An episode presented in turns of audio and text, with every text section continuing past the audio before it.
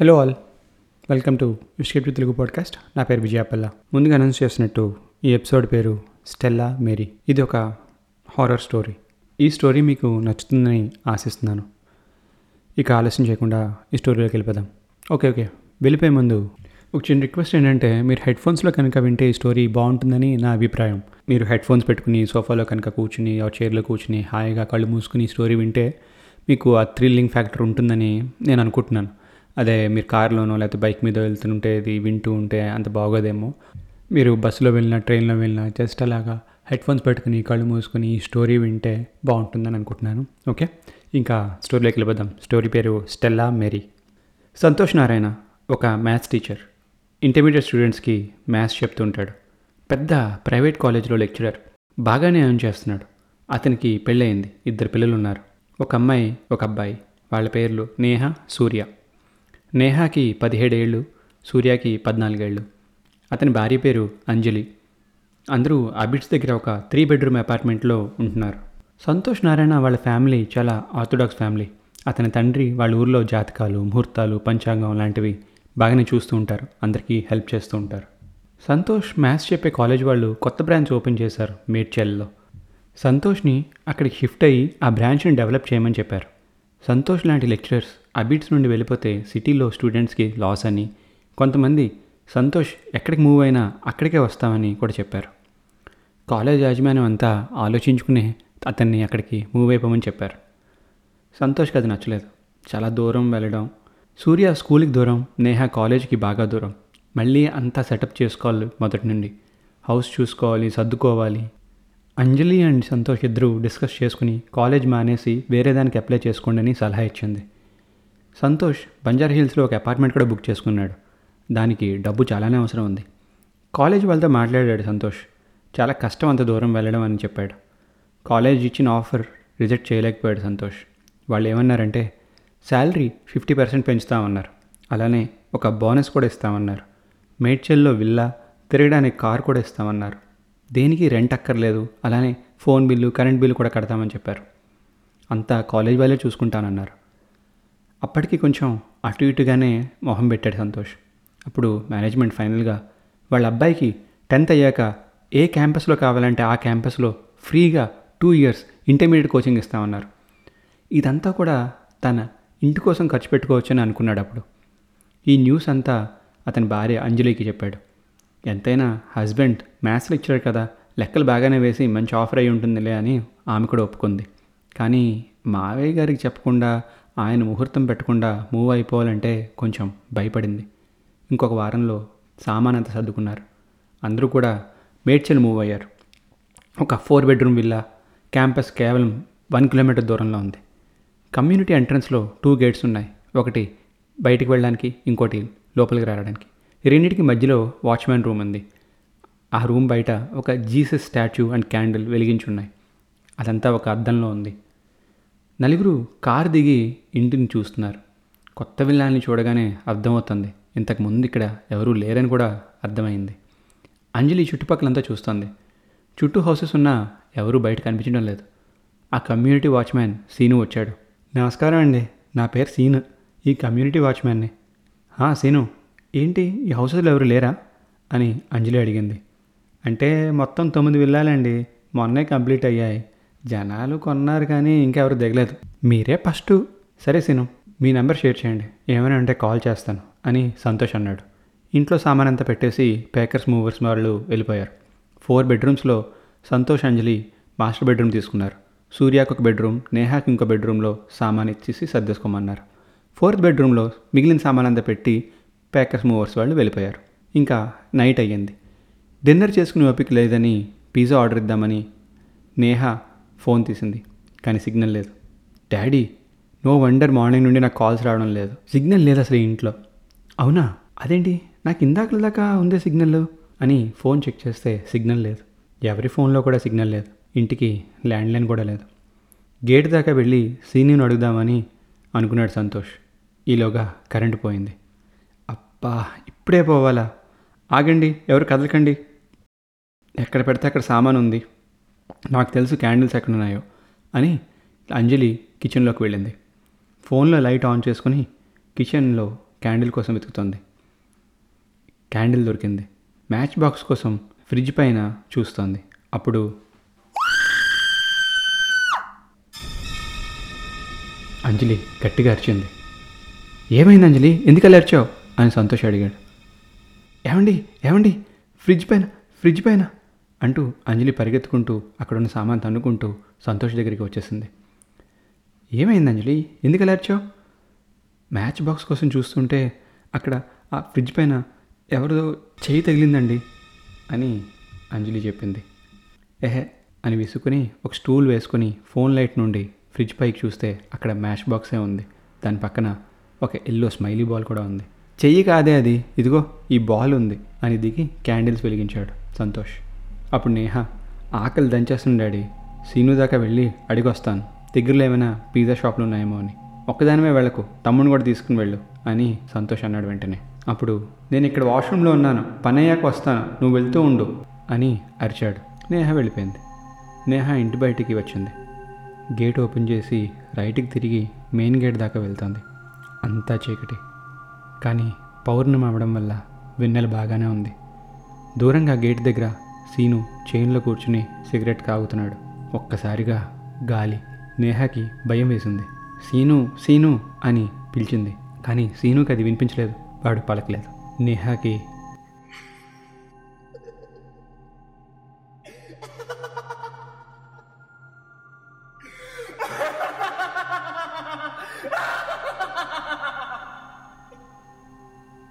ఏదో ఒక నవ్వు వినిపించింది. ఆమె నీడ వెనుక ఇంకో నీడ కనిపించింది. అంతే అక్కడితో ఆకలిని మర్చిపోయింది. గబగబా నడవడం మొదలుపెట్టింది. ఆ రెండో నీడ కూడా ఫాస్ట్గా వస్తుంది. నేహ వెనక్కి తిరిగి చూస్తే అక్కడ ఎవరూ లేరు.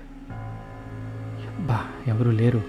ఈసారి వెనక్కి తిరిగి ఒక్కటే పరుగు పెడదామని అనుకుంది సీను వైపు. వెనక్కి తిరగగానే సీను ఎదురుకుండా ఉన్నాడు. హడలిపోయింది.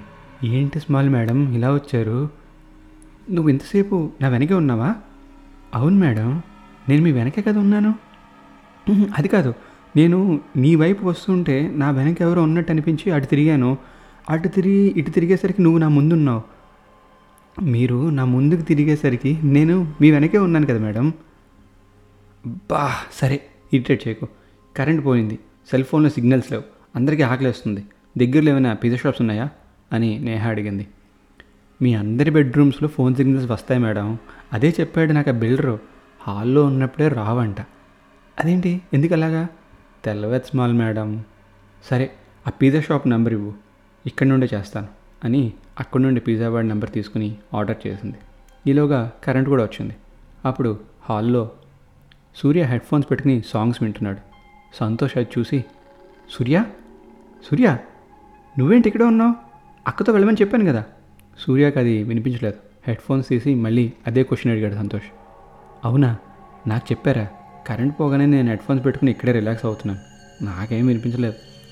అదేంటి మరి బాత్రూమ్ నుండి మాట్లాడింది ఎవరు? అని సంతోష్ ఆలోచిస్తుండగా నేహ ఇంట్లోకి తలుపు తీసుకొచ్చింది.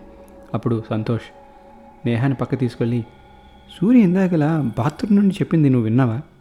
వాడేమీ మాట్లాడలేదు కదా డాడీ.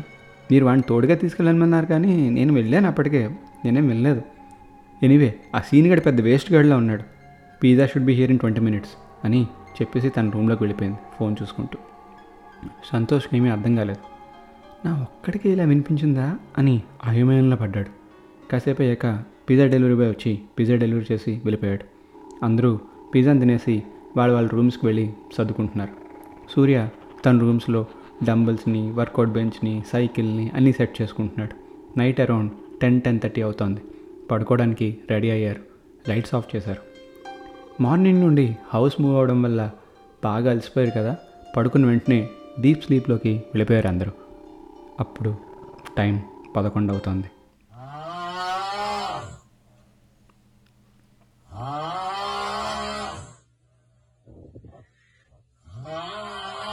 సంతోష్ ఉలిక్కిపడి లేచాడు. అప్పుడు ఆ స్నోరింగ్ ఆగిపోయింది. ఇది మళ్ళీ నాకే వినిపిస్తుందా ఏంటి? అని అనుకున్నాడు. పక్కన చూస్తే అంజలి బాగానే పడుకుంది. అప్పుడు సంతోష్ కూడా పడుకున్నాడు. తను పడుకున్న వెంటనే మళ్ళీ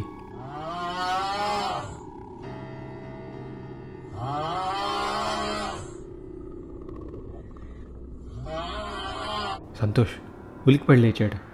రూమ్లో నుండి బయటకు వచ్చాడు. నెమ్మదిగా ఫ్రిడ్జ్లో వాటర్ తాగుదామని ఫ్రిడ్జ్ ఓపెన్ చేశాడు. బెండ్ అయ్యి వాటర్ బాటిల్ తీసుకున్నాడు.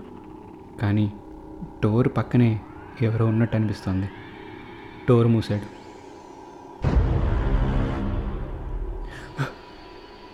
హడలు కొట్టేసావు కదే. ఏమండి నేనే. ఎందుకు ఇలా వచ్చావు? వాటర్ కోసం. నా ప్రాణం కోసం అన్నట్టుందే. ఇదిగో తాగు అని చెప్పి సంతోష్ అక్కడి నుండి వెళ్ళిపోతున్నాడు. ఏమండి ఆగండి నేను వస్తున్నాను అని అంజలి కూడా అక్కడి నుండి వెళ్ళింది అతని వెనకే. అవును అంజలి నీకు ఎవరైనా గురక పెడుతున్నట్టు అనిపిస్తుందా? లేదండి మీకన్నా ఎక్కువగా గురక ఎవరు పెడతారు ఇక్కడ? ఏహే సరిగ్గా విను. నాకేం వినిపించడం లేదండి. సరే పద పడుకుందాం అని చెప్పి ఇద్దరు వెళ్ళారు. ఏసీ కూడా ఆన్ చేసుకున్నారు. చల్లగా ఉందని బ్లాంకెట్ కప్పుకున్నారు. అంజలి పాదం దుప్పటి నుండి బయటికి ఉంది. అబ్బా ఏంటండి పడుకునివ్వండి? ఏంటి నేనేం చేశాను ఇప్పుడు? మీరు నా పాదం మీద వేలితో రాస్తున్నట్టు అనిపిస్తోంది. నేనేమీ చేయలేదు పడుకో. అలా అన్న వెంటనే ఆమె లెగ్స్ని దగ్గర ముడుచుకొని దుప్పటిలో పెట్టుకుని వెంటనే పడుకుంది. నెమ్మదిగా దుప్పటిలో నుండి కళ్ళు బయటికి తీసి చూడడానికి ప్రయత్నిస్తోంది.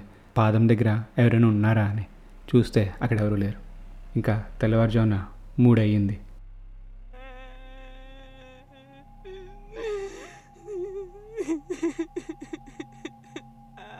ఈసారి అంజలి అండ్ సంతోష్ ఇద్దరు ఒక్కసారిగా లేచారు. బెడ్రూమ్ నుండి బయటకు వచ్చారు.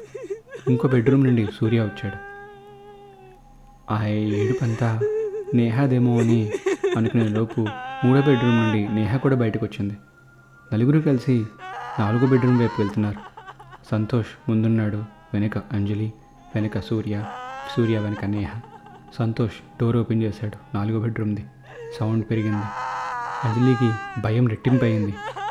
డోర్ ఫుల్గా ఓపెన్ చేస్తే అక్కడ ఒక మూలన ఒక అమ్మాయి కూర్చుని ఉంది సంతోష్ లైట్ ఆన్ చేస్తే అది పనిచేయలేదు. ఫోన్లో లైట్ ఆన్ చేస్తే అక్కడ ఉన్న అమ్మాయి నేహ అని అర్థమైంది. అదేంటి? అని వెనక్కి తిరిగి చూస్తే అక్కడ నేహ లేదు. ఎదురుగా ఉండాల్సిన నేహ ఇంకో మూలకి వెళ్ళి ఏడుస్తోంది. నేహాని ఫోర్త్ బెడ్రూమ్లో ఉంచి లాక్ వేసి నేహ రూమ్లోకి వెళ్ళి చూస్తే అక్కడ నేహ లేదు. ముగ్గురు ఒకరిమొకరు ఒకరు చూసుకుని జడిసిపోతున్నారు. సంతోష్ బయటికి వచ్చి వాచ్మ్యాన్ సీన్ని కలుద్దామని పరిగెట్టాడు. అప్పుడు ఆ స్నోరింగ్ సౌండ్ మళ్ళీ వినిపించింది. ఏంటిదంతా అని అని అర్థం కాలేదు. సీను కూడా అక్కడ లేడు.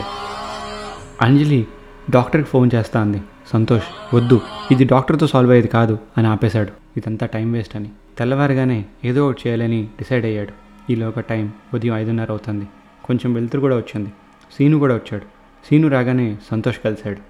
నైట్ ఎక్కడున్నావు సీను? నేను వెతుక్కుంటూ వచ్చాను. నేను నైట్లో ఇక్కడ ఉండను సార్. పక్క వీధిలో మా చుట్టాలు ఇల్లు ఉంది. అక్కడికి పడుకుంటా. ఏమైనది?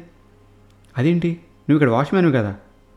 అవును సారు వాచ్మ్యాన్నే. కానీ అందరూ దిగిన తర్వాత నా కాంట్రాక్ట్ యాక్టివ్ అవుద్దని కంపెనీ వాళ్ళు చెప్పినారు. ఇంతకీ ఏమైంది సారు? ఇక్కడ ఇంతకుముందు ఎవరుండేవారు? ఇవి కొత్త ఇల్లులు సారు. అంటే ఇది కట్టకముందు ఏం ఉండేదని. తెలవదు సారు. మీరు గట్టుబంటి ఏమైనా ఉంటే మీ సార్ని అడగాలి. మాకు తెలవదు. ఈలోగా మార్నింగ్ సిక్స్ అయింది ఫోర్త్ బెడ్రూమ్లోకి వెళ్ళి నేహాని చూద్దామని డోర్ ఓపెన్ చేస్తే అక్కడ నేహ లేదు. వెంటనే పరిగెట్టుకుని వెళ్ళి నేహ రూమ్లో చూస్తే నేహ తన బెడ్పై పడుకుని ఉంది. అదేంటి? ఫోర్త్ బెడ్రూమ్ లాక్ వేశాం కదా అని అనుకున్నాడు. ఎవరైనా డోర్ ఓపెన్ చేశారా? అని అడిగితే తల్లి కొడుకులు ఎవరు కూడా ఓపెన్ చేయలేదన్నారు. సంతోష్ వెంటనే అతని బాస్కి ఫోన్ చేశాడు. సార్ నేను సంతోష్ని.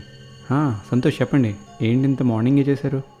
సార్ ఇక్కడ హౌస్లో ఏవో సూపర్ న్యాచురల్ సౌండ్స్ వస్తున్నాయి. ఇక్కడ ఇంతకు ముందు ఏముండేది? నాకు కొంచెం డౌట్గా ఉంది. అక్కడ ఏముండేదో నాకు తెలియదు సంతోష్. లొకేషన్ బాగుంది బిల్డర్ మంచి ప్రైస్ ఇచ్చాడని చెప్పి నేను ఈ విల్లా తీసుకున్నాను అంతే. నీకేమైనా డౌట్స్ ఉంటే నాకు ఈ బిల్డర్ని పరిచయం చేసిన బ్రోకర్ నెంబర్ ఇస్తాను వాడితో మాట్లాడు. షూర్ సార్ మీరు నెంబర్ ఫార్వర్డ్ చేయండి. బై ద వే ఎలా ఉంది కొత్త క్యాంపస్ విజిట్ చేశారా? చిర్రెత్తిపోయిన సంతోషం తన కోపాన్ని అంతా ఆపుకుని ఇంకా చూడలేదు సార్. చూసిన వెంటనే మీకు రివ్యూ ఇస్తాను for now please forward this number. Have a good day అని చెప్పి ఫోన్ పెట్టేశాడు. సంతోష్ ఇలాగా వాళ్ళ నాన్నగారికి ఫోన్ చేశాడు. ఆయన ఫోన్ ఎత్తగానే నాన్న ఒక సమస్య వచ్చింది. సమస్య నీది సమాధానం ఆ సాయిది. చెప్పేంటో మేము ఇల్లు మారాము నిన్న. ఎందుకు మారారు? నాతో చెప్పలేదు? నేను ముహూర్తం కూడా పెట్టలేదు. అదంతా కొంచెం ఫాస్ట్గా అయిపోయింది. నేనే మంచి సెకండ్ చూసి బయలుదేరాం కానీ ఇక్కడికి వచ్చాక అంతా ఏదో తేడాగా ఉంది. ఓహో నీకు నువ్వే అన్నీ చూసుకుంటున్నావు అనమాట మరి ఇప్పుడు నాకెందుకు ఫోన్ చేసావు? నాన్న మీకు అన్నీ నేను తర్వాత చెప్తాను. ఈ ఇంటికి వచ్చిన దగ్గర నుండి అందరికీ ఏవేవో తేడాగా వినిపిస్తున్నాయి. మీరు అర్జెంటుగా బయలుదేరి రాగలరా? నేహ గురించే భయంగా ఉంది. ఏమైంది అమ్మాయికి?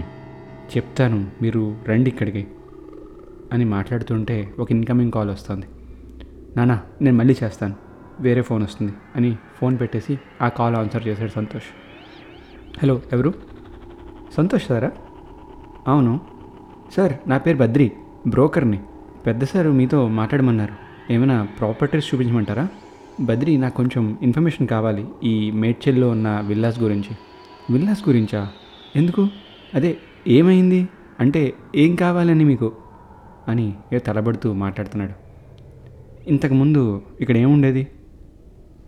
అదా ఏదో పాడుపడ్డ బిల్డింగ్ ఉండేది సార్ పెద్దది. అదే ఏంటి ఆ బిల్డింగ్? ఎవరో ఓనరు? నాకు ఆ డీటెయిల్స్ కావాలి. అది కష్టం సార్.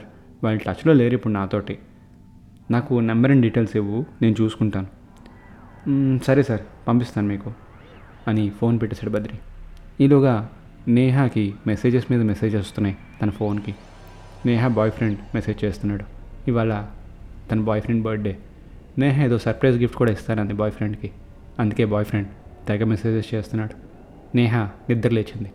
ఏంటంతా అలా డల్గా ఉన్నారు? నేను రెడీ అవ్వాలి కాలేజ్కి అని రెడీ అవ్వడానికి వెళ్ళింది. ముగ్గురు ఒకరిమొకరు చూసుకున్నారు.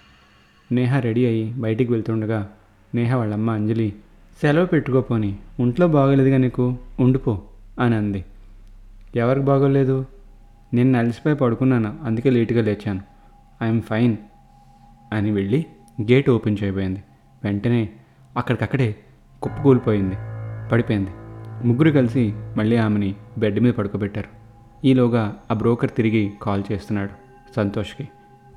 చెప్పండి బద్రి. సార్ ఇప్పుడే అతనికి ఫోన్ చేశాను కానీ దారుణం జరిగిపోయింది సార్. ఈ సేల్ అయిన వారానికి ఆయన చనిపోయారంట. ఏమంటున్నావు నువ్వు? అవును సార్ నిద్రలోనే చనిపోయారంట. వాళ్ళ అబ్బాయి చెప్పాడు ఇప్పుడే. ఆ అబ్బాయికి డీటెయిల్స్ ఏమీ తెలియవంట. వాళ్ళ నాన్నగారి ఫ్రెండ్ని కలవమని చెప్పాడు. అతనును వాళ్ళ నాన్నగారు కలిసే ఈ డీల్స్ అని చేసేవారంట. అతను కూడా మేడ్చూలోనే ఉంటారని ఆ డీటెయిల్స్ ఇచ్చాడు. ఈలోగా సంతోష్ రెడీ అయ్యి బయటికి వెళ్దామని డిసైడ్ అయ్యాడు. కాసేపట్లో వస్తాను. ముగ్గురు కలిసి ఇక్కడే ఉండండి అని చెప్పి సంతోష్ బయటికి వెళ్ళాడు. బద్రీ పంపిన డీటెయిల్స్ పట్టుకుని అతన్ని కలవడానికి బయలుదేరాడు. ఆ అడ్రస్ ఒక ప్రింటింగ్ ప్రెస్ది. లోకల్ న్యూస్ పేపర్ని పబ్లిష్ చేసే లొకేషన్ అది. లోపలికి వెళ్ళగానే సార్ ఇక్కడ భూషణ్ గారని భూషణ్ గారు కావాలా? మీరెవరు? అని అక్కడ ఉన్న రిసెప్షనిస్ట్ అడిగారు.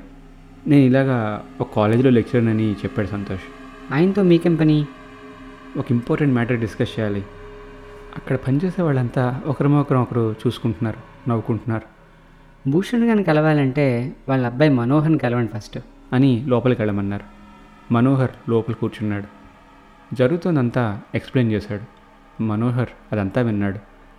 మా నాన్నగారికి డెఫినెట్గా ఏదో ఒకటి తెలిసే ఉంటుంది కానీ ఇప్పుడు ఆయన వయసు ఎనభై ఏళ్ళు పైనే. మాటలు సరిగ్గా రావు బయటికి. వినికిడి కూడా కొంచెం తగ్గింది. ఈ ప్రెస్ వెనకాలే మా ఇల్లు. పదండి తీసుకుని వెళ్తానని మనోహర్ చెప్పాడు. మీకు హెల్ప్ అవ్వడానికి మా ఫ్యామిలీలో ఒక అతను ఉంటాడు నాన్నగారి పక్కన. అతను నాన్నగారు చెప్పింది మీకు అర్థమయ్యేలా చెప్తాడు. నాన్న ఇతను సంతోష్. మీ గురించి మీతో ఏదో మాట్లాడాలని అన్నారు. మీరు మాట్లాడుతుండండి నేను కాఫీ పంపిస్తాను అని మనోహర్ వెళ్ళిపోయాడు. అతని కజన్ కుమార్ని హెల్ప్ చేయమని చెప్పాడు. భూషణ్ గారు ఒక వీల్చైర్లో కూర్చున్నారు బ్యాక్గ్రౌండ్లో ఓం నమ శివాయ చాంటింగ్ వినిపిస్తోంది. రూమ్ అంతా కూడా బోలెడు బుక్స్తో నిండిపోయి ఉంది. భూషణ్ గారు ఏవో సైకిల్ చేసి చెప్తుంటే కుమార్ ఇలా అన్నాడు. మీరేదో ఇంపార్టెంట్ పని మీద వచ్చారని అన్నారు. ఏంటది? నా పేరు సంతోష్. ఇక్కడ కొత్తగా కట్టిన కమ్యూనిటీలోకి నిన్ననే వచ్చాం. ఆ కమ్యూనిటీని కట్టక ముందు అక్కడ పెద్ద బిల్డింగ్ ఉండేదని దాని గురించి మీ ఫ్రెండ్కి తెలుసని చెప్పారు. అందుకే మిమ్మల్ని కలుద్దామని వచ్చాను. భూషణ్ ఏవో సైకిల్ చేస్తున్నారు. కుమార్ అప్పుడు ఒక రూమ్లోకి వెళ్ళి ఒక ఫైల్ తీసుకుని వచ్చాడు. ఆ ఫైల్ని సంతోష్కి ఇచ్చాడు. మిమ్మల్ని ఈ ఫైల్ చదవమని చెప్తున్నారు. ఆ ఫైల్ చదవడం స్టార్ట్ చేశాడు సంతోష్. భూషణ్ ఏవో సైన్స్ చేస్తుంటే కుమార్ ఇలా చెప్పాడు. మీరు ఉంటున్న కాలేజ్ ముందు అది పెద్ద పాడుబడ్డ బంగ్లా. అది పాడుబడ్డ బంగ్లా అవ్వకముందు అంటే ఒక యాభై ఏళ్ళ క్రితం అదొక వేశ్య గృహం. సంతోష్ బుర్ర పైకెత్తి ఆశ్చర్యంగా చూశాడు. అవును ఆ ఫైల్లో ఉన్న పేపర్ కటింగ్స్ అన్నీ మా బాబాజీ రాసినవే. ఆయన పెద్ద రిపోర్టర్ కదా అప్పట్లో. సంతోష్ అప్పుడు ఆ ఫైల్లో క్లిప్పింగ్స్ అవుతున్నాడు హైదరాబాద్కి వచ్చే వ్యాపారులు రాజకీయ నాయకులు ఈ జగ కొత్త ఏమీ కాదు. మొదట్లో కొత్తగా ఉండేది కేవలం అక్కడికి వచ్చే కన్నిపిల్లలకి మాత్రమే. ఈ ప్లేస్ని గవర్నమెంట్ రన్ చేస్తుందనే పుకార్లు భూషణ్ అక్కడ పరిస్థితి తెలుసుకోవడానికి రెగ్యులర్గా వెళ్ళి నిఘా వేసేవారు. ఒకరోజు ఒక యువజంట వచ్చారు. ఆమె చేతిలో ఒక సంచి. అప్పుడే ట్రైన్ దిగి ఊర్లోకి వచ్చినట్టుంది. ఆమె ఎక్కడికి వచ్చిందో ఆమెకు తెలియదు తీసుకుని వచ్చిన వాడికి అక్కడున్న వాళ్ళకి తప్ప. ఆమె ఎందుకు వచ్చిందో ఆమె వాలకం సంచి చూస్తే భూషణ్ గారికి అర్థమైంది. ఆమె నోరు విప్పిన వెంటనే అందరినీ ఆశ్చర్యపరిచింది. ఆమె ఒక కళాకారిణి అని తెలుసుకున్నాం. మిమిక్రీ అద్భుతంగా చేస్తుంది. ఆమెను తీసుకొచ్చినవాడు ఆమె ప్రేమించినవాడు వాడు. డబ్బు కోసం ఆ అమ్మాయిని అక్కడికి తీసుకుని వచ్చాడు. అది తెలియని పిచ్చిపిల్ల ఆ మహల్కి అమ్ముడుపోయింది. ఆమె గొంతుకు అక్కడితో మూగబోయింది ఆమె అందానికి మగాళ్ళకి నిద్ర లేదు. ఒకరి తర్వాత ఒకరు లైన్ కట్టారు. కానీ ఆ మహల్కి కొన్ని షరతులు ఉన్నాయి కొత్తగా వచ్చిన వారిని ముందుగా ఆ మహల్ యజమాని కొడుకు రాబర్ట్ చేయి పడాల్సింది.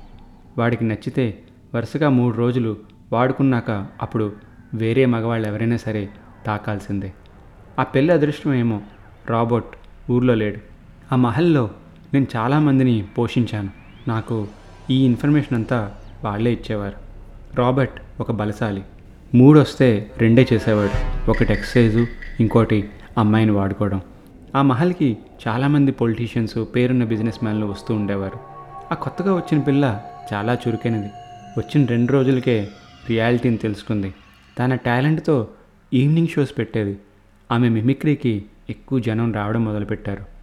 శృంగారం సంగతి ఎలా ఉన్నా ఆమె గొంతుక్కి ఫ్యాన్స్ బాగానే ఉన్నారు. ఆమె పేరు చుట్టుపక్కల మోత మోగిపోయింది. ఆమె మేరీ. మేరీని మోసం చేసిన వాడు మళ్ళీ అక్కడికి రాలేదు. మేరీ వాడి కోసం చాలానే ఎదురు చూసింది. నేను మేరీతో ఒకటి రెండుసార్లు మాట్లాడాను. చాలా మంచి పిల్ల. అలా అనిపించింది మరి. ఆ మహల్ యజమానితో నాకు కట్టే పడేది కాదు. నా జర్నలిజం వాసన పసిగెట్టారేమో. ఇంతలో సంతోష్కి ఇంటి నుండి ఫోన్ వచ్చింది. అంజలి ఫోన్ చేసింది. ఏమండి? నేహ నిద్రలేచింది మళ్ళీ బయటికి వెళ్తా అని గేట్ దాకా వెళ్ళేసరికి పడిపోయింది. నేను సీను సూర్య ఇప్పుడే మళ్ళీ బెడ్ మీద పడుకోబెట్టాం నేహాని. మీరు రండి ఫాస్ట్గా. ఎక్కడున్నారు? అని సంతోష్కి చెప్పింది. టైం సాయంత్రం ఐదు అవుతుంది. సంతోష్ అప్పుడు భూషణ్ గారు నేను అర్జెంటుగా వెళ్ళాలి. మీరేమీ అనుకోకపోతే ఈ ఫైల్ నేను తీసుకుని వెళ్తాను. కొంచెం డీటెయిల్గా చదివి రేపు తెస్తాను. అప్పుడు భూషణ్ సైకిల్ చేస్తూ కుమార్ ఇలా చెప్పాడు. మీరు చెప్పిన దాన్ని బట్టి చూస్తే మీ ఇంట్లో ఉన్నది మేరీ. అందుకే గొంతుకులు మార్చి మార్చి మాట్లాడుతోంది. భయపడాల్సిన అవసరం ఏమీ లేదు. మేరీ చాలా మంచిది. కానీ ఆమె ఇంకా ఎందుకు ఆత్మగానే ఉండిపోయిందో నాకు తెలియదు మీరు దానికోసం ఫైల్ మొత్తం చదవండి. ఏమైనా తెలియవచ్చు. నాకు ఇప్పుడు అత్తే గుర్తులేదు సరే సార్ చాలా థ్యాంక్స్ హెల్ప్ చేసినందుకు. అని చెప్పి బయటికి వెళ్ళిపోతూ "ఆ, భూషణ్ గారు మిమిక్రీ చేసింది మేరీ అయితే మరి ఇంకోటి కూడా ఉంది. ఒక ముసలావిడ గోరక పెడుతున్నట్టు వినిపిస్తూ ఉంటుంది. అది కూడా మేరీయేనా? అప్పుడు భూషణ్ చైర్లోనే ఉండి ఒక్క ఊగు ఊగాడు. ఎవరో కదిపినట్టు కళ్ళు పెద్దవి చేశాడు. ఏదో చెప్పడానికి ట్రై చేస్తున్నాడు భూషణ్. అప్పుడు కుమార్ గురక విన్నారా? అది కూడా పెద్ద ఆవిడ అని అన్న వెంటనే భూషణ్ కళ్ళు పెద్దగా చేసి ఆమె స్టెల్లా ఆ మహల్కి యజమాని రోబర్ట్ వాళ్ళమ్మ. ఆమె చాలా పాపాలకి కారణం. స్టెల్లా కూడా అక్కడే ఉందంటే మీరు జాగ్రత్తగా ఉండాలి. వెంటనే స్టీఫెన్ని కాంటాక్ట్ చేయండి. ఈ స్టీఫెన్ ఎవరు? అవన్నీ కూడా మీకు ఫైల్లో ఉంటాయి. స్టీఫెన్ నెంబర్ మీకు నా డైరీలో ఉంటుంది. అని భూషణ్ సైకిల్ చేసి చెప్తూ ఉంటే కుమార్ ఆ డైరీ తీసుకొచ్చి నెంబర్ సంతోష్కి ఇచ్చాడు అప్పుడు కుమార్ ఇలా అంటున్నాడు. మేరీ అందుకే ఇంకా అక్కడ ఉందేమో నాకు ఇంతే తెలుసు. ఆ ఫైల్లో ఏమైనా డీటెయిల్స్ మీకు పనికొస్తాయేమో చూడండి. సరే అని సంతోష్ అక్కడి నుండి ఇంటికి చేరుకున్నాడు. ఇంట్లో ఎవరికి ఈ విషయాలు ఏమీ చెప్పలేదు. కంగారు పడతారని. సంతోష్ వాళ్ళ నాన్నగారు ఊరు నుండి వచ్చారు. ఆయన అడుగు పెట్టగానే ఏదో దుష్టశక్తి ఉందని అర్థమైంది. ఆయనతో తెచ్చిన గంగా నది నీళ్ళని ఇల్లంతా జల్లుతున్నారు. సంతోష్ బెడ్రూమ్లో బెడ్ మీద కూర్చుని ఆ ఫైల్ని చదవడం మొదలుపెట్టాడు. మొదలుపెట్టే లోపు స్టీఫెన్కి ఫోన్ చేద్దామని ఫోన్ చూస్తే సిగ్నల్ లేదు. మళ్ళీ బయటకు వచ్చి స్టీఫెన్ నెంబర్ చూస్తే అది యూకే నెంబర్. స్టీఫెన్ లిఫ్ట్ చేయడం లేదు. స్టీఫెన్ ఫోన్ తిరిగి చేస్తే నెట్వర్క్ లేకపోవడంతో కనెక్ట్ అవ్వదేమో అని సీను దగ్గర ఫోన్ వదిలి ఏమైనా ఫోన్ వస్తే వెంటనే పరిగెట్టుకుంటూ వచ్చి ఇవ్వమని చెప్పాడు సంతోష్. సరే పెద్ద సార్ అని అన్నాడు కూడా సీను. మళ్ళీ బెడ్ మీద కూర్చుని ఆ ఫైల్లో ఆ న్యూస్ కటింగ్ని పేపర్స్ని డాక్యుమెంట్స్ని పిక్చర్స్ని చూస్తున్నాడు సంతోష్. భూషణ్ ఒక చిన్న కథ మొత్తం అందులో రాశారు. మేరీ రాకతో మహల్కి కొత్త వైభవం వచ్చింది. అయితే రాబర్ట్ రాక కోసం చాలామంది వేచి చూస్తున్నారు. మిగిలిన మగవారంతా కూడా ఎప్పుడెప్పుడా మేరీని అనువిద్దామా అని కుందేల్ని వెంటబడే గ్రద్దల మహల్ చుట్టూ తిరుగుతున్నారు. అయితే వారు కన్న కలలు నెరవేరాయి. రాబర్ట్ వచ్చాడు. రాబర్ట్ ముంబైలో గ్యాంగ్స్తో డ్రగ్స్ అండ్ వెపన్స్ డీలింగ్స్లో కూడా పార్ట్నరే. అందుకే ఇన్ని రోజులు బయటికి వెళ్ళాడు. నా ఇన్ఫార్మర్స్ చెప్పారు వాడు రాగానే మేరీని అనుభవించకుండా అందరిలానే ముందు మిమిక్రీ చూస్తా అన్నాడంట. అప్పుడు వాడు ఏ టోన్తో కావాలంటే ఆ టోన్లో ఆమె అరుపులు విలానని నిశ్చయించుకున్నాడంట. సాయంత్రం అయింది. మేరీ షోకి జనం నిండుగా వచ్చారు. నేను కూడా అక్కడే ఉన్నాను. రోబర్ట్ వచ్చాడని మేరీకి తెలిసింది. ఆ రోజు గొంతుకు బాలేదని స్టేజ్ మీద సరిగ్గా పెర్ఫామ్ చేయలేదు. షోని మధ్యలోనే ఆపి మేరీని భుజం మీద వేసుకుని రాబర్ట్ వెళ్ళిపోయాడు. అందరూ చూస్తుండగానే ఇదేంటని అడిగిన వాడు లేడు. ఆ షోకి విచ్చేసిన పోలీసులు కూడా రాబర్ట్ తర్వాత వారిలో ఎవరు ముందు వెళ్ళాలి అనే దాని మీద డిస్కస్ చేసుకుంటున్నారు. అప్పుడే నాకు ఆ జనంలో ఒక పదిహేను నుండి పదిహేడేళ్ళ అబ్బాయి కనిపించాడు. ఏదో చెయ్యాలి ఎలా అయినా ఆపాలి అని తనలో తాను కుంగిపోతున్నాడు. ఆ అబ్బాయిని పక్కకు తీసుకుని వెళ్ళి డీటెయిల్స్గా అడిగాను. అప్పుడు చెప్పాడు అతని పేరు స్టీఫెన్. మేరీకి తమ్ముడు. మేరీ గురించి తెలుసుకుని ఆమెను మోసం చేసిన వాడిని చంపి నేరుగా మహల్ దగ్గరికి వచ్చాడు. రాబర్ట్ మేరీని గదిలోకి తీసుకుని వెళ్ళి గొళ్ళెం పెట్టాడు. ఆమెను తీసుకుని వెళ్ళిన గది పక్కనే ఉన్న గోడ దగ్గర నేను స్టీఫెన్ ఉన్నాం. మేరీ అరవడం లేదు. అర్చన జరిగేది జరుగుతుందని. గొడవ పడ్డం లేదు. గెలుపు బలవంతుడిదే అవుతుందని. ఇంతలో సార్ ఫోన్ సార్ ఫోన్ అని సీను పరిగెత్తుకుంటూ వచ్చి గేట్ దగ్గర నుంచి అరుస్తున్నాడు. సంతోష్ పరిగెట్టుకుంటూ వెళ్ళాడు. సీను దగ్గర నుండి ఫోన్ తీసుకున్నాడు. హలో మీనో హూ ఇస్ దిస్ హలో మీరు స్టీఫెన్నా ఎస్ నేనే చెప్పండి. స్టీఫెన్ మీ నంబర్ నాకు భూషణ్ గారు ఇచ్చారు. భూషణ్ ఇచ్చారా? ఏం జరుగుతుంది అక్కడ? డీటెయిల్గా చెప్పే టైం లేదు. షార్ట్గా చెప్పాలంటే మహల్ని పగలగొట్టి విల్లాస్ కట్టారు. ఆ విల్లాస్లో మేము దిగాం. దిగిన తర్వాత మేరీ ఆత్మేమో అని నా డౌట్. మిమిక్రీ చేస్తోంది. హాని ఏమీ చేయలేదు ఇప్పటిదాకా. కాకపోతే ఒక పెద్ద ఆవిడ గురక కూడా వినిపిస్తోంది. అది స్టెల్లా ఇంకా అక్కడే ఉందా? అని సంతోష్ పేరు చెప్పకుండానే స్టీఫెన్ తెలుసుకున్నాడు. అవు అవును సార్ ఇప్పుడే రాత్రి అవుతుంది. అందుకే భయం వేస్తోంది. చూడండి సంతోష్ మీకు కన్నిపిల్లలు ఎవరైనా ఉన్నారా? ఒక అమ్మాయి ఉంది. ఆమెని జాగ్రత్తగా చూసుకోండి. ఆ మహల్ బయట ఒక టెంపుల్ లాంటిది ఉండాలి కదా. అది ఉందా? ఉంది గేట్ దగ్గర. స్టెల్లా ఆ గేట్ దాటి బయటికి రాలేదు. ఆ క్యాండిల్ ఆరిపోకుండా చూసుకోండి. మరి మా ఇంట్లో? పిచ్చి ఎదవల్లారా. అసలు ఆ మహల్ పాల్గొట్టి విల్లాస్ కట్టడం ఏంట్రా? ఎవడమ్మేడు అమ్మినవాడు పోయాడు. కొన్నవాడైతే ఉన్నాడు. Waste fellows. డబ్బు కోసం ఏదైనా చేస్తారా? అప్పుడు అంతే ఇప్పుడు అంతే. నేను మీకు ఫాదర్ టోనీ డీటెయిల్స్ మెసేజ్ చేస్తాను. అతని వెంటనే కాంటాక్ట్ చేయండి.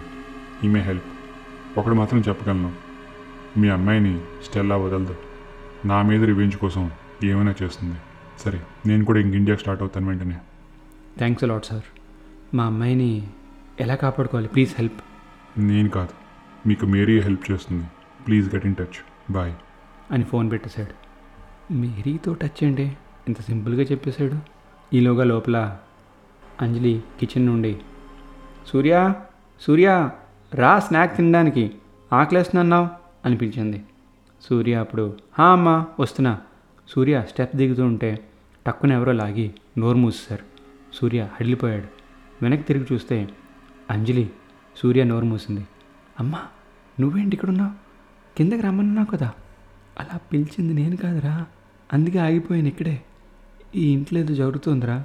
నువ్వు మాత్రం కిచెన్లోకి వెళ్ళకు. ఈలోగా సంతోష్ ఇంట్లోకి వచ్చాడు. అప్పుడు సూర్య అండ్ అంజలి కూడా కిందకి వచ్చారు. ఏమండి? ఏమండి? అసలు ఇంట్లో ఏం జరుగుతుందండి? మీరు మాతో ఏం చెప్పడం లేదు? మన ఇంట్లో కొన్ని దుష్ట శక్తులు ఉన్నాయి అది కన్ఫర్మ్ అయింది. కానీ భయపడకండి. నేను అని చూస్తున్నాను. నేహ నిద్ర లేవలేదా? ఏంటండి? మన అమ్మాయి దెయ్యం పట్టినట్టు ఇవాళంతా అలా పడుకునే ఉంది. గట్టిగా అరవకు అని అన్నాడు సంతోష్. సంతోష్ వాళ్ళ నాన్న ఏవో పూజలు మొదలుపెట్టారు ఇంతలో. స్టీఫెన్ చెప్పిన ఫాదర్ టోనీకి ఫోన్ చేశాడు సంతోష్. ఇంటి బయటకు వచ్చి హలో ఫాదర్ మీ నెంబర్ స్టీఫెన్ ఇచ్చారు. మిమ్మల్ని కాంటాక్ట్ చేయమన్నారు. చిన్న హెల్ప్ కావాలి. మహల్ గురించా? అవును ఫాదర్. సారీ నేను హెల్ప్ చేయలేను. అప్పుడే చెప్పాను నేను స్టీఫెన్కి. నేను మళ్ళీ మళ్ళీ హెల్ప్ చేయలేనని. ఇదంతా స్టీఫెన్ కోరి తెచ్చుకున్నది. I can't help you. God bless you అని ఫోన్ పెట్టేశాడు. స్టీఫెన్కి ఫోన్ చేసి ఆ విషయం చెప్తే ఎక్స్పెక్ట్ చేశాను. ఎనీవే నేను ఎయిర్పోర్ట్లోనే ఉన్నాను. ఇండియాకే వస్తున్నాను. రేపు మార్నింగ్ ఫోర్ ఏఎంకి ల్యాండ్ అవుతున్నాను. ఈలోగా మీరు ఒకటి చేయొచ్చు. గేట్ దగ్గర ఉన్న క్యాండిల్తో వేరే క్యాండిల్స్ వెలిగించి మీ హౌస్లో ఎవ్రీ కార్నర్లో ఒకటి పెట్టండి. సీ యూ సూన్ అని ఫోన్ పెట్టేశాడు. సంతోష్ ఆ ఐడియా తీసుకుని అతని తండ్రి చేస్తున్న పూజలోను హోమంలోను ఆ క్యాండిల్ నుండి నిప్పు తీసుకుని ఇల్లంతా ప్రమిదలతో పెట్టాడు. అప్పుడే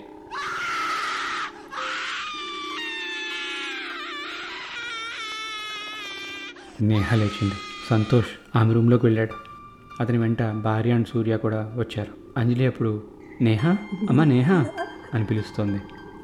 కానీ పలకడం లేదు. అక్క? అక్క? అని సూర్య పిలిచాడు. ఉలికి లేదు. మేరీ? అని సంతోష్ పిలిచాడు. అప్పుడు అంజలి ఈ మేరీ ఎవరండి? అని అడిగింది. కానీ సంతోష్ ఏమీ మాట్లాడలేదు. ఇప్పుడు మళ్ళీ సంతోష్ మేరీ నేను స్టీఫెన్తో మాట్లాడాను. వస్తున్నాడు. అని చెప్పాడు. అప్పుడు నేహ రమ్మను రమ్మను. అందరి లెక్కలు తేల్చాలి. అంటే నువ్వు మేరీ కాదా? మేరీని కాదురా పిచ్చి ముండా కొడక. అంటే నువ్వు తెల్లా! తెల్లానిరా! అని గట్టిగా అరిచి చెప్తుంది నేహ. సంతోష్ అప్పుడు సూర్యాని భార్యని వేరే గదిలోకి వెళ్ళి తలుపేసుకోమన్నాడు. వారు పారిపోయి ఇంకో బెడ్రూమ్లోకి వెళ్ళి లాక్ చేసుకున్నారు. అప్పుడు నేహ బాడీ రకరకాలుగా ట్విచ్ అవుతోంది. అప్పుడు నేహ సంతోష్ నేను మేరీని చాలా ఫైట్ చేస్తున్నాను. స్టెల్లా మీ అమ్మాయిని ఆవహించకుండా చూసుకుంటున్నాను. కానీ ఆమె చాలా స్ట్రాంగ్. నేహ ఒక్కసారిగా కామ్ అయిపోయింది. బెడ్ మీద కూర్చుంది. సంతోష్ అప్పుడు నేహా? నేహా? సౌండ్ లేదు. మేరీ? మేరీ? "హా, నేనే నేనే. మీ అమ్మాయిని మార్నింగ్ నుండి కాపాడుతున్నాను. ఆమె బాయ్ ఫ్రెండ్ ఆమెని వాడుకోవడానికి చూస్తున్నాడు ఇవాళ. అది నేహాకి తెలియదు అందుకే ఇవాళ మార్నింగ్ నుండి నేను గేట్ దాకా వెళ్ళాక ఆమెకి స్పృహ కోల్పోయేలా చూస్తున్నాను. Oh no something bad happened. ఈ ఏమైంది మేరీ? What happened? అని అడుగుతుండగా సూర్య పరిగెత్తుకుంటూ వచ్చాడు.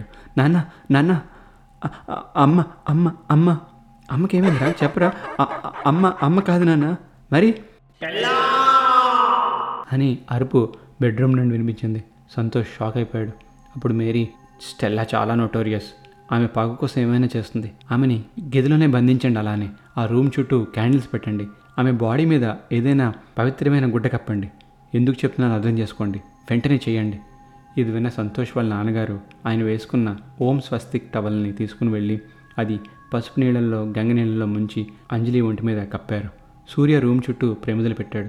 సంతోష్ ఆ రూమ్కి లాక్ వేశాడు. నేహా దగ్గరికి వచ్చారు. స్టెల్లా మళ్ళీ నేహాలో దూరడానికి ట్రై చేస్తోంది. ఆ ఫైట్ కొన్ని గంటలు గడిచింది. ఈలోగా సంతోష్ ఆ ఫైల్ని చదవడం కంటిన్యూ చేశాడు. ఏమైనా తెలుస్తుందేమో అని. రోబర్ట్ మేరీని బలవంతం చేయబోతుంటే ఆ రూమ్ కిటికీలోకి స్టీఫెన్ ఒక స్క్రూ డ్రైవర్ని విసిరాడు. లక్కీగా అది మేరీ చేయికి పక్కనే పడింది. మేరీ ఆ స్క్రూ డ్రైవర్తో రాబర్ట్ మెడ మీద పొడిచి పొడిచి చంపేసింది.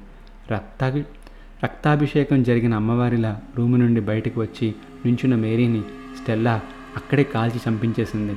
ఇది చూసిన స్టీఫెన్ స్టెల్లాని అడ్డంగా అక్కడికక్కడే నరికేశాడు. మేరీని అనుభవిద్దామని బయట కాల్చుకున్న పోలీసులకి వారి బాధ్యత సడన్గా గుర్తుకొచ్చి లోపలికి రావడంతో స్టీఫెన్ని అక్కడి నుండి తప్పించాను. తర్వాత రోజు నేషనల్ మీడియాలో ఇది తెలియడంతో పొలిటీషియన్స్ అందరూ కలిసి ఇది ఆస్తి కోసం కుటుంబ గొడవల కింద కేసు రాయించేశారు కొట్టిపడేశారు. కొన్ని రోజులు ఆ మహల్ వైపు ఎవరూ వెళ్ళలేదు. ఒకరోజు స్టీఫెన్ వచ్చాడు నా దగ్గరికి. తన కలలో ఇంకా మేరీ వస్తుందని. చనిపోయిన వాళ్ళు కలలో వచ్చారంటే వారి ఆత్మ మన చుట్టుపక్కలే ఉన్నట్టని చెప్పాడు.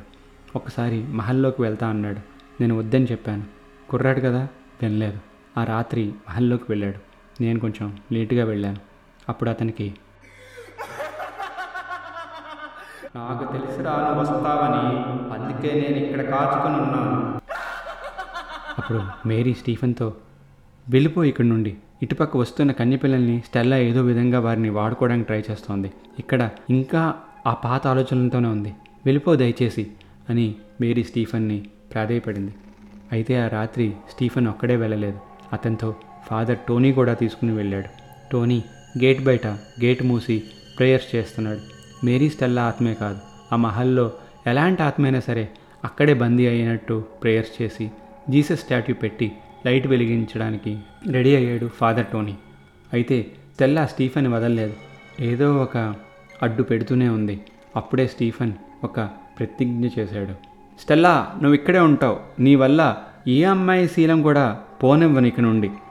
అలా పోతే నేనే ఆత్మహత్య చేసుకుని చనిపోతా అని చెప్పి బయటికి వస్తున్న స్టీఫెన్కి చాలా ఎదురు దెబ్బలు తగిలాయి. బీభత్సమైన గాలి.